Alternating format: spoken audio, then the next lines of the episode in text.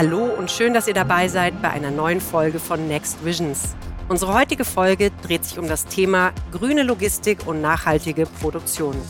Mein Name ist Melanie Henel und ich freue mich, hier für meine Gäste Albrecht Reimold und Erik Malitzke zu begrüßen. Albrecht Reimold ist Vorstand für Produktion und Logistik der Porsche AG. Erik Malitzke ist CEO der DPD Deutschland GmbH. Schön, dass ihr da seid. Wir sprechen heute über grüne Logistik und nachhaltige Produktion. Und bevor wir jetzt gleich ins Thema einsteigen, würde ich euch gerne kurz unseren Zuhörern vorstellen. Erik, du bist CEO der DPD Deutschland GmbH und das seit Ende 2019. Vor der DPD warst du vier Jahre CEO bei einem Schweizer Logistikkonzern davor bei Amazon als Director Operations und hast Logistikzentren in Polen aufgebaut. Deine Karriere hast du allerdings in der Luftfahrt bei Fraport gestartet. Als gebürtiger Frankfurter ist das wahrscheinlich auch naheliegend. Jetzt stellt sich mir die Frage, was ist denn eigentlich die größere Herausforderung, die Luftfahrt oder Logistik zu Land? Kann man es vergleichen? ja, doch, man kann es vergleichen. Auch wenn im Moment die Situationen unterschiedlicher nicht sein könnten. In der Logistik wissen wir und gerade im Paketdienst ist auch bedingt durch die Pandemie ein wahnsinniger Run. Die Mengen haben sich merklich verstärkt und in der Luftfahrt ist es im Moment eher traurig. Das heißt, ein Teil meines Herzens schlägt, äh, wie das immer so ist, wenn man in einem bestimmten Berufsfeld mal angefangen hat, immer noch für die Luftfahrt. Da sieht es im Moment nicht allzu prächtig aus. Die Herausforderungen sind, was die Industrien angeht, ähm, unterschiedlich. Die Luftfahrt ist geprägt von langfristigen Denken, Genehmigungsverfahren, sehr regulativ. Die Logistik ist vergleichsweise schnell und, und weniger reguliert. Man kann also auf jeden Fall sagen, du hast langjährige Erfahrung in äh, gehobenen Positionen der Logistikbranche, bist der Branche also auch äh, bisher jetzt schon lange treu geblieben. Und Albrecht, ich würde mal sagen, da kannst du mithalten. Du hast deine berufliche Laufbahn bisher komplett der Automobilindustrie verschrieben. Und ich würde gerne bei dir mit einer Frage starten. Was war am 1. Februar 2016? Da bin ich bei äh, Porsche gestartet, wobei ich vorher schon viele, viele Kontakte zu Porsche hatte. Ich bin ja schon über 30 Jahre im Automotive-Geschäft im Volkswagen Group äh, tätig, war schon bei Audi mit Produktion 924, 944. Äh, ich sage mal in Porsche in Kontakt dann, wo ich in der Slowakei war. Und der 1. Februar ist schon ein einschneidendes Datum nochmal, wenn man zu der Marke kommt, für die, wo man immer schwärmt. Gerade Sportwagenmarke ist ja immer was ganz Besonderes. Erstes Modellauto war ein 911er von Siku und von daher daher muss man eigentlich dann sagen, okay, jetzt ist man da, aber dann fängt ja die Arbeit erst richtig an. Jetzt seid ihr ja beide in Branchen tätig, denen man das Thema Nachhaltigkeit nicht gleich als erstes zuschreiben würde. Und doch reden wir heute genau über das, nämlich grüne Logistik und nachhaltige Produktion. Und deswegen würde mich nochmal interessieren, wann oder wieso das Thema Nachhaltigkeit für euch persönlich eine Rolle spielt. Ich glaube, dass ich in der Familie schon so erzogen worden bin. Wir waren sehr sparsam und wir haben alles nochmal versucht, immer wieder zu verwenden. Damals gab es noch keine, ich bin 61 geboren, keine richtige Müllabfuhr Auto, du musst alle den richtigen Abfall auf die Deponie fahren mit so einem Leiterwagen und das war ein mühsames Geschäft. Deshalb hat meine Mama immer gesagt, wir müssen alles so gut wie möglich wiederverarbeiten, auch im Sinne nicht verbrennen. Das wären ja schädliche Emissionen, sondern auch so einkaufen, dass man keine, ich sag mal, Abfallmaterialien hat in dem Sinne. Große Säcke sind gekauft worden an Mehl oder sonst was. Dann natürlich auch im Betrieb, wo ich gelernt habe, Werkzeugmacher, hatte ich auch einen Chef, der das Thema Umweltbewusstsein, zum Beispiel Flüssigkeiten, die man braucht zum Fräsen, Fräsen sind sehr streng gehandhabt worden, wie die entsorgt worden sind nach Gebrauch und so weiter, also nicht irgendwo ablaufen lassen. Und dann natürlich auch im Volkswagen-Konzern das Thema praktisch Umweltbewusstsein als wesentliches Element in so, ich glaube, das war so 2003, 2004, wo das aufgekommen ist. Think Blue Factory war damals dieses Schlagwort dafür. Ich habe da auch immer schon mit meinen Einheiten an Umweltpreisen teilgenommen und die auch bekommen, diese Denke vorgelegt, weil ich denke, Nachhaltigkeit Umweltbewusstsein ist eine Frage aus dem Herzen und nicht von Regulatorien und so weiter, dass man gezwungen wird. Und ich bin bei Porsche auch Pade im Vorstand für Nachhaltigkeit. Und wo ich 2016 hierher gekommen bin, war die erste Frage, haben wir regenerativen Strom? Und da gibt es immer noch Diskussionen. Damals war es ein bisschen teurer. Und das haben wir aber im Vorstand entschieden. Natürlich ist heute jeder froh, dass wir das gemacht haben.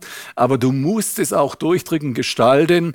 Und heute sind wir ganz intensiv daran, die Nachhaltigkeit in der Unternehmensstrategie zu verankern verankern, zu leben und auch klar das Thema CO2-Neutralität in der Strategie ganz weit vorne zu haben. Das also als grobe Stichworte ist unser Wirken aus dem Bauch heraus, wirklich mit Herzen des Leben und für die Gesellschaft was tun, gerade als erfolgreiche Sportwagenmarke. Erik, dann würde ich gleich zu dir kommen. Äh, wieso erhielt das Thema Nachhaltigkeit für dich eine große Relevanz? Das liegt ähnlich wie bei Albrecht auch schon in der Kindheit und in der Jugend. Ich war schon immer jemand, der draußen am liebsten seine Zeit verbracht hat, als Kind, als auch dann als Jugendlicher angefangen mit Bergsport, mit Mountainbiken.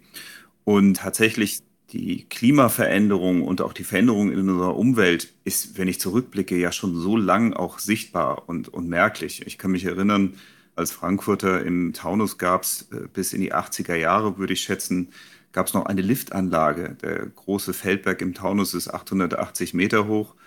Und äh, da konnte man früher noch regelmäßig im Winter Skifahren. Und schon in meiner Jugend hat sich das massiv verändert. Es war eine Attraktion, wenn es mal geschneit hat. Das heißt, es ist in meinem Fall so, dass früh ein Bewusstsein dafür entstanden ist. Dann habe ich für den Flughafen in Frankfurt gearbeitet, bin dann 2003 als Flughafendirektor nach Leipzig gekommen und dort haben wir eine neue Start- und Landebahn gebaut, das Porsche-Werk gleich nebendran.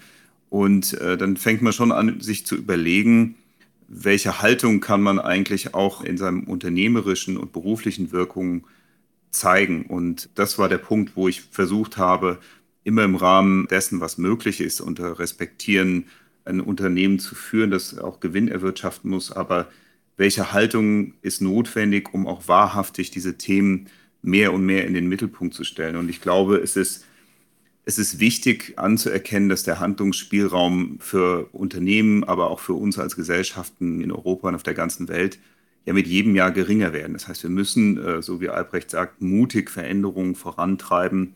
Je länger wir warten, desto mehr werden die Aktionen reaktiv oder auch durch Normen erzeugt und das macht die Lösungsfindung nicht unbedingt besser. Und zu guter Letzt bin ich Vater von drei Kindern und auch das verpflichtet äh, zu einem ganz starken Bewusstsein, was wir eigentlich in der heutigen Zeit tun und welche Folgen es in der Zukunft haben wird. Unsere Unternehmensvisionen ähneln sich sogar äh, stellenweise. Wir als Porsche AG äh, wollen die nachhaltigste Marke für exklusive und sportliche Mobilität werden. Und äh, Erik DPD, äh, sie möchte der nachhaltigste Paketdienstleister in Deutschland werden. Das habe ich so äh, deinem Grußwort zum Thema Nachhaltigkeit entnommen.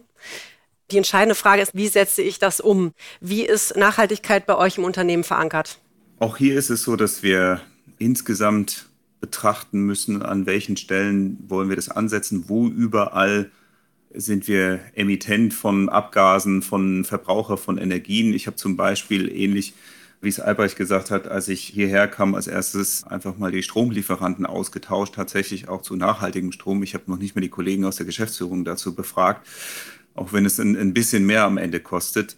Aber tatsächlich ähm, sind wir ja, du hast es eingangs gesagt, Melanie, nicht augenscheinlich eine Industrie, die für Nachhaltigkeit bekannt ist oder durch das, was sie tun, besonders nachhaltig werden. Aber deshalb ist die Notwendigkeit umso größer. Und ich formuliere es immer eher so, wir sind der Sonnenscheinfall. Alles, was wir tun, was nachhaltiger ist, was energieeinsparend ist, ist letzten Endes besser für den Kunden und ist auch letzten Endes kosteneffizienter. Das heißt, äh, die Systeme und die Prozesse, die wir gerade einführen, um ein Beispiel zu nennen, eine intelligentere Distribution mit Mikrodepots in Großstädten, hilft natürlich erstens mal, die Emissionen zu verringern in den Ballungsräumen, aber insgesamt auch, wenn wir zum Beispiel mit Cargo-Bikes beliefern können. Und all das auch Mittel zur Präzisierung der Zustellung, also um unnütze Zustellversuche einzusparen, spart Emissionen, spart Treibstoff, spart Geld und macht den Empfänger auch obendrein noch glücklicher. Das heißt, alles, was wir tun, ist in der Regel auch wirtschaftlicher für uns und auch im Sinne des Kunden. Und wie sind wir da bei Porsche unterwegs? Der Ferry Porsche, unser Unternehmensgründer, hat schon in den 70er Jahren mal gesagt an seine Mannschaft, ihr müsst ein Auto entwickeln, was möglichst lange hält und die Materialien auch wieder in den Kreislauf reingeben. Und ich glaube, der hat da schon gut vorausgedacht. Solche Visionäre braucht man immer.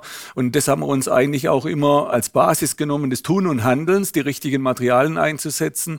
Und dann kam natürlich auch das Thema Umweltbewusstsein in den 90ern, 2000 und so weiter dazu. Was ja am offensichtlichsten für jeden ist, welche Materialien wir im Auto haben, sieht ja nicht jeder Kunde, sondern er will einfach schnell fahren und am liebsten auch hochdynamisch. Und über dieses Umweltbewusstsein haben wir aber gesagt, Nachhaltigkeit ist für uns mehr. Es sind ja die drei Säulen eben praktisch. Und jeder Bereich, jeder Geschäftsbereich hat auch viel getan, lauter Leuchttürme gemacht. Und wir sind vor zwei Jahren dazu übergegangen, darüber nachzudenken, auch die Organisation im Unternehmen zu schärfen. Ich als Pade habe dann auch mit dem Bereich von Oliver Blume, wo ja die Strategie angesiedelt ist, ein eigenes Handlungsfeld Nachhaltigkeit bekommen, wo wir sechs Unterpunkte haben. Wir gehen über Dekarbonisierung, dann das Thema Materialkreislauf, was ja für uns wichtig ist als Produktentwickler, aber auch das Thema Diversity, wer arbeitet bei uns, wie sind wir weltweit unterwegs. Wir sind zwar eine deutsch-österreichische Company, aber eigentlich sind wir ja weltweit in 164 Märkten unterwegs und das ist schon auch zu berücksichtigen. Dann natürlich Partner to Society, dann natürlich Supply Chain, das nicht einfach ist. Eine meiner größten Herausforderungen als Pate, wie kommt das Material emissionsarm zu uns, möglichst CO2-neutral und das ist auch bis heute noch nicht gelöst. Das sind wir erst am Anfang. Und dann natürlich Governance ist ja auch ein wichtiges Thema. Gerade wir in der Automobilindustrie haben wir einige bewiesen, dass sie das nicht so ganz ernst genommen haben. Und da müssen wir einfach jetzt Vorbild sein in der Zukunft. Erik, du hattest jetzt auch schon ein paar Maßnahmen direkt genannt, also äh, Microdepots. Kannst du da noch ein bisschen mehr ausführen oder auch gerade im Hinblick auf die drei Säulen vielleicht der Nachhaltigkeit, wo man ja weiß, man hat ökologische, ökonomische und auch soziale Themen. Wie seid ihr da strategisch aufgestellt? Also wir haben ein gruppenweites Programm, das heißt Driving Change, das zuerst mal anerkennt, wir alle leben auf dem gleichen Planeten und teilen die gleiche Adresse somit im Großen und Ganzen. Und alles, was wir in unserem Erdendasein gebrauchen oder verbrauchen, kommt irgendwo von dieser Erde, aus dieser Erde sozusagen und wird auch irgendwo wieder landen am Ende. Und das insgesamt ist eine große Herausforderung, für uns als Gesellschaften auf der ganzen Welt. Und ich glaube ganz fest daran, die Veränderungen, die wir brauchen.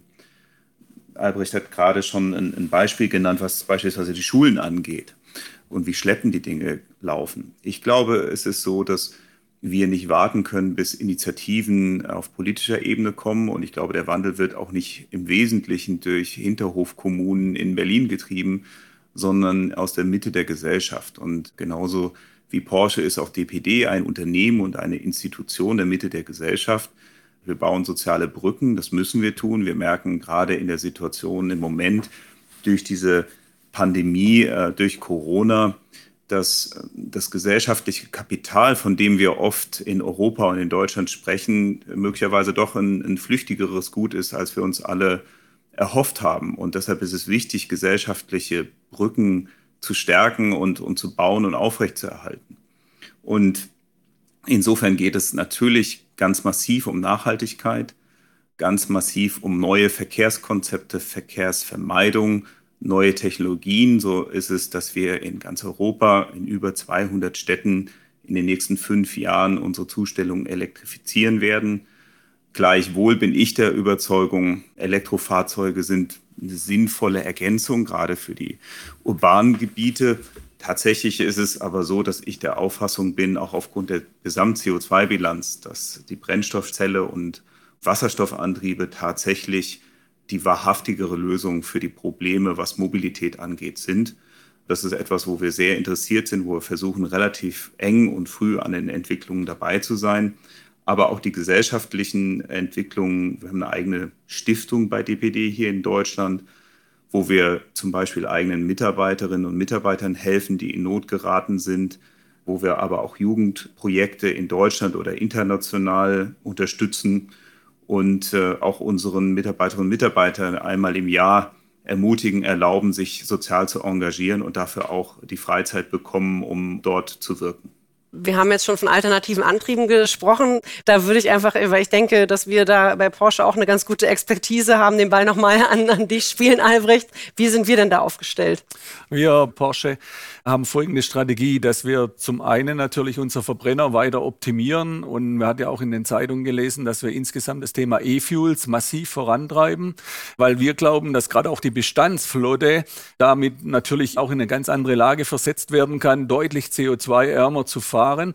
Und wenn man E-Fuels auch so herstellt, wie wir das vorhaben, wir wollen da, wo viel Energie ist, also zum Beispiel jetzt in Chile, wo Wind und Sonne die ganze Zeit da ist, wo du niemand auch einen Lebensraum wegnimmst, regenerative Energie erzeugen, dann es in Methanol umwandeln, dann ist es transportfähig und dann in Deutschland oder Europa raffinerieren.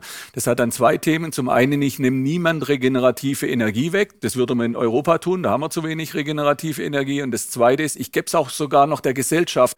Würde viel lieber solche Anlagen in solche Länder geben, wo man ein bisschen was fördern muss, als ständig immer Milliarden rüberschießen und du weißt nicht, wo es hingeht. Also von daher ist es ein ganz wesentliches Element, dieses eine, Verbrenner zu optimieren und auch mit E-Fuels dafür zu sorgen, dass Bestandsflotte deutlich CO2-ärmer wird. Dann klar, unsere Hybridstrategie, die wir ja auch im, aus dem Rennsport heraus möglich gemacht haben. Und dann hatte ich das reine Elektrofahrzeug. Und da haben wir ja mit dem Taycan eins der Fahrzeuge, das die meisten Auszeichnungen, Innovationen des Jahres bekommen hat. Da haben wir wirklich gut performt. Natürlich geben wir zu, dass wir auch da noch viel Potenzial haben. Es könnte noch schneller beim Laden gehen, aber 800 Volt Technik ist was ganz Besonderes. Porsche ist auch bei Ionity beteiligt, wo wir nur regenerativen Strom einsetzen. Dann das BEF-Fahrzeug nachweislich, nicht jetzt weil Porsche das sagt, sondern die Wissenschaft, das effizienteste ist, was dieses ganze Thema angeht, Energiegewinnung, Umsetzung und dann Betreiben. Und was ich einfach nochmal erinnern will, ich war 1990, glaube ich, Assistent von irgendeinem Boss von mir und ich musste immer sein Siemens-Handy mit 3, noch was Kilo hochtragen. Und heute hast du so ein Mini-Handy, was da an Energie drinsteckt und wir sehen es ja, mir mit der 800 Volt Technik, dann gibt es verschiedene andere, die an anderen Batteriekonzepten arbeiten. Ich verspreche, dass in fünf Jahren die Batteriekonzepte deutlich effizienter sind wie heute. Und ich fahre jetzt schon über ein Jahr lang, ich war vorher schon E-Fahrzeugfahrer, ein kleiner allerdings zu Hause, eher, aber aus dem Volkswagen-Konzern. Und jetzt Taycan. Ich habe nie Sorgen mit dem Tank. Ich muss mich praktisch schon äh, voraus damit beschäftigen, habe auch einen Charging Planner, aber ich trinke immer einen Espresso und dann ist das Auto wieder voll, weil ich halt auch 800 Volt Technik habe, aber zugegeben, ich brauche Hochleistungsladesäulen. Ich lade teilweise mit 260 kW und dann vibriert schon fast das Auto, so wie die Energie reingeblasen wird und dann macht's richtig Spaß. Ich war am Skifahren letztes Jahr, damit geht alles. Du musst sie nur auf die neue Situation einstellen, wie auch mit den Handys. Ja. Muss man auch nachts laden. Ja, also lernen. ich will sagen, Porsche hat eine Drei-Säulen-Strategie und das ist unsere Philosophie. Wir glauben auch nicht, dass 100% E-Fahrzeuge, weil die Infrastruktur ist ja weltweit gar nicht so da. Also wenn ich zum Beispiel im Süden Italien 100% E-Fahrzeuge hätte, ist das Ladenetz gar nicht dafür ausgelegt. Und deshalb sagen wir, wir werden alle drei Antriebstechnologien weiter vorantreiben, sodass sie möglichst alle in Summe zum emissionsarmen Produkt münden. Da vielleicht auch nochmal ein kleiner Einschub, das Thema E-Fuels, weil er, der Erik vorher gesagt hat, er hat noch ein bisschen Herz für die Luftfahrt. Was wir gerade machen, äh, Lufthansa hat ja angekündigt, dass die Langstreckenflüge nach China zum ersten Mal jetzt mit E-Fuels betreiben und wir müssen teilweise schon Teile oder Produkte international auch mit der Luftfahrt mit Cargos verschicken. Ich habe zu meinem Logistikchef schon klar angeordnet, sobald die Lufthansa aus der Ankündigung Realität macht, will ich haben, dass unsere Teile mit E-Fuels geflogen werden, weil das auch wieder, äh, man muss die unterstützen, wenn sie so mutig sind. Und dann kann ich nicht sagen, weil es andere vielleicht ein bisschen preiswerter ist, ich fliege weiterhin herkömmlich. Nein, lass die Lufthansa da wirklich vorbrechen, E-Fuels einsetzen, nach China fliegen, dann ist für uns auch wieder was getan. Und das ist was Positives. Also immer auch so kleine Themen unterstützen. Und dann geht es ja auch in die Liebe von Erik ein bisschen rein äh, zur Luftfahrt, dass die auch wieder profitabler werden. Stichwort Erik, möchtest du dazu noch was beitragen?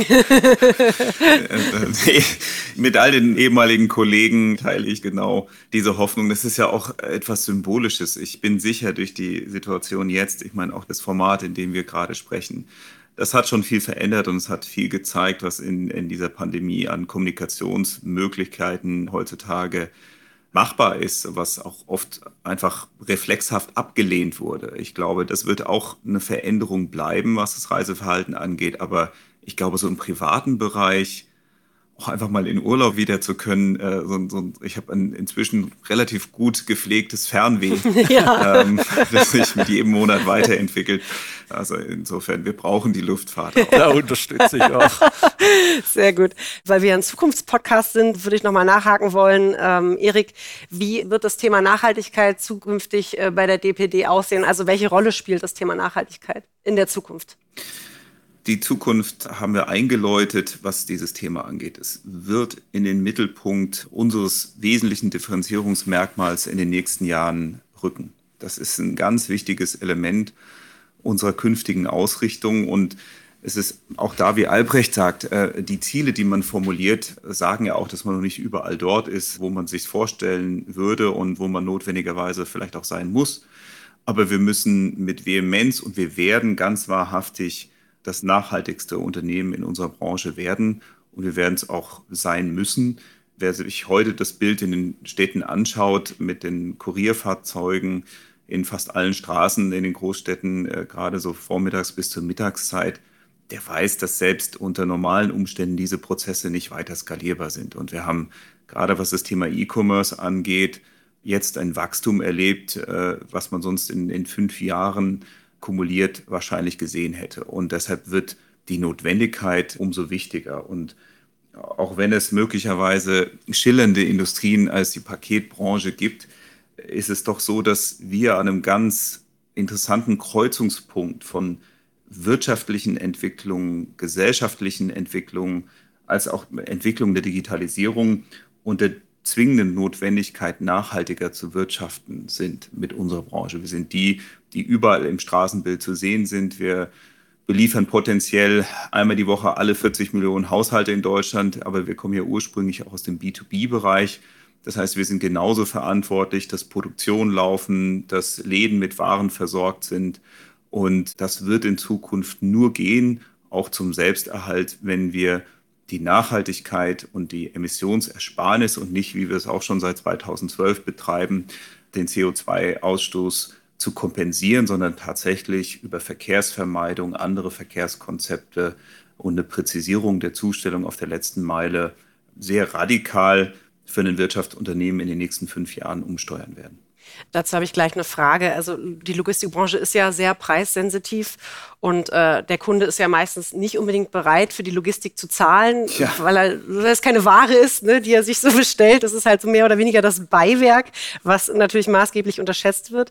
Und hier ist ja tatsächlich ein klarer Trade-off zwischen umweltfreundlicher Logistik und der Wirtschaftlichkeit. Ich meine, am Ende sind wir alle Wirtschaftsunternehmen. Ja. Ich habe auch gelesen, dass gerade auf der letzten Meile gar kein Geld mehr verdient wird äh, bei Paketdienstleistungen. Wie geht man damit um?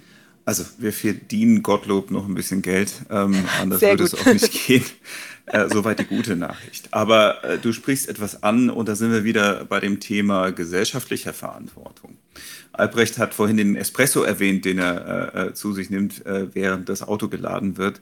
Es ist schon bemerkenswert, wenn eine Dienstleistung wie die Versendung eines Pakets deutschlandweit ungefähr so viel kostet wie ein doppelter Espresso, muss man sich überlegen, ist das, ist das wirklich machbar? Funktioniert das wirklich? Und jetzt kommt das gesellschaftliche Element. Wir dürfen uns nicht im Glauben hingeben, dass bestimmte Sachen nicht doch etwas kosten.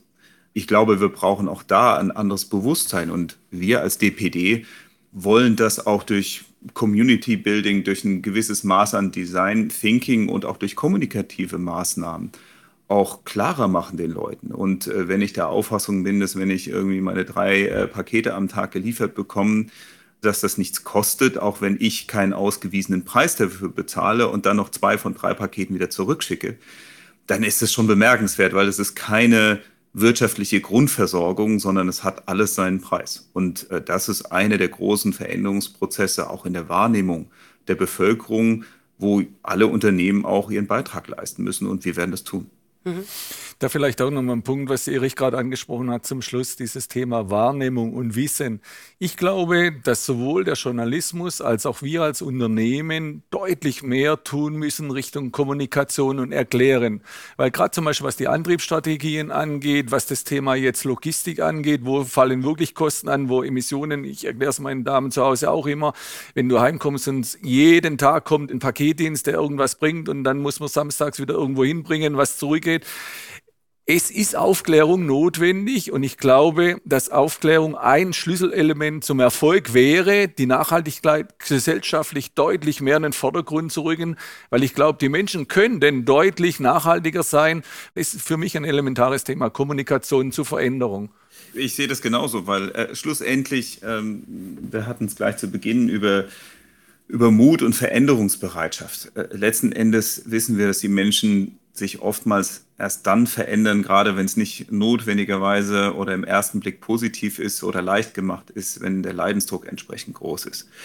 Die Kunst ist aber äh, in einer Pandemie genauso wie in einer Klimakrise ein abstraktes Risiko glaubhaft zu beschreiben. Das ist das, was Albrecht als Aufklärung nennt.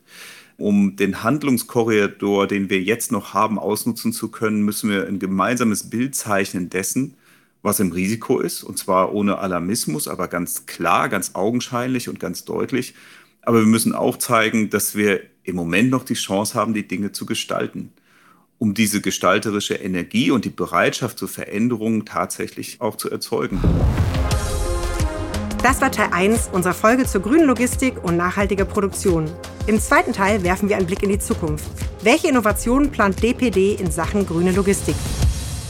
Man darf natürlich eins nicht vergessen, wir reden beim E-Commerce ja um eine Atomisierung der Verkehrsströme, nämlich nicht nur zu jedem Haushalt, sondern zu jeder Wohnungstür. Und da ist die Frage, wie kann man die Schnitt Punkte verändern. Ich kann also möglicherweise in auch modernen Verkehrskonzepten, vielleicht nachts mit Straßenbahnen, in City-Depots fahren und kann dort Sendungen einliefern, die ich dann auf sehr kurzen Wegen in Ballungsräumen beispielsweise dann elektrifiziert oder mit Cargo-Bikes zustelle. Außerdem besprechen wir, wie die Produktion bei Porsche in Zukunft noch nachhaltiger wird. Porsche Produktion 4.0 Smart Lean and Green. Eine deutlich vernetztere Produktion, die ihren Prozessen optimiert ist und einfach zu betreiben ist, sodass sie das Thema Kundenorientierung und auch wirklich Reduzierung von Ressourcen in den Vordergrund stellt. Es bleibt also spannend. Mehr Next Visions aus den Bereichen Logistik und Produktion in Teil 2 dieser Episode. Gibt's überall, wo es Podcasts gibt und noch einfacher, wenn ihr uns abonniert. Bis zum nächsten Mal.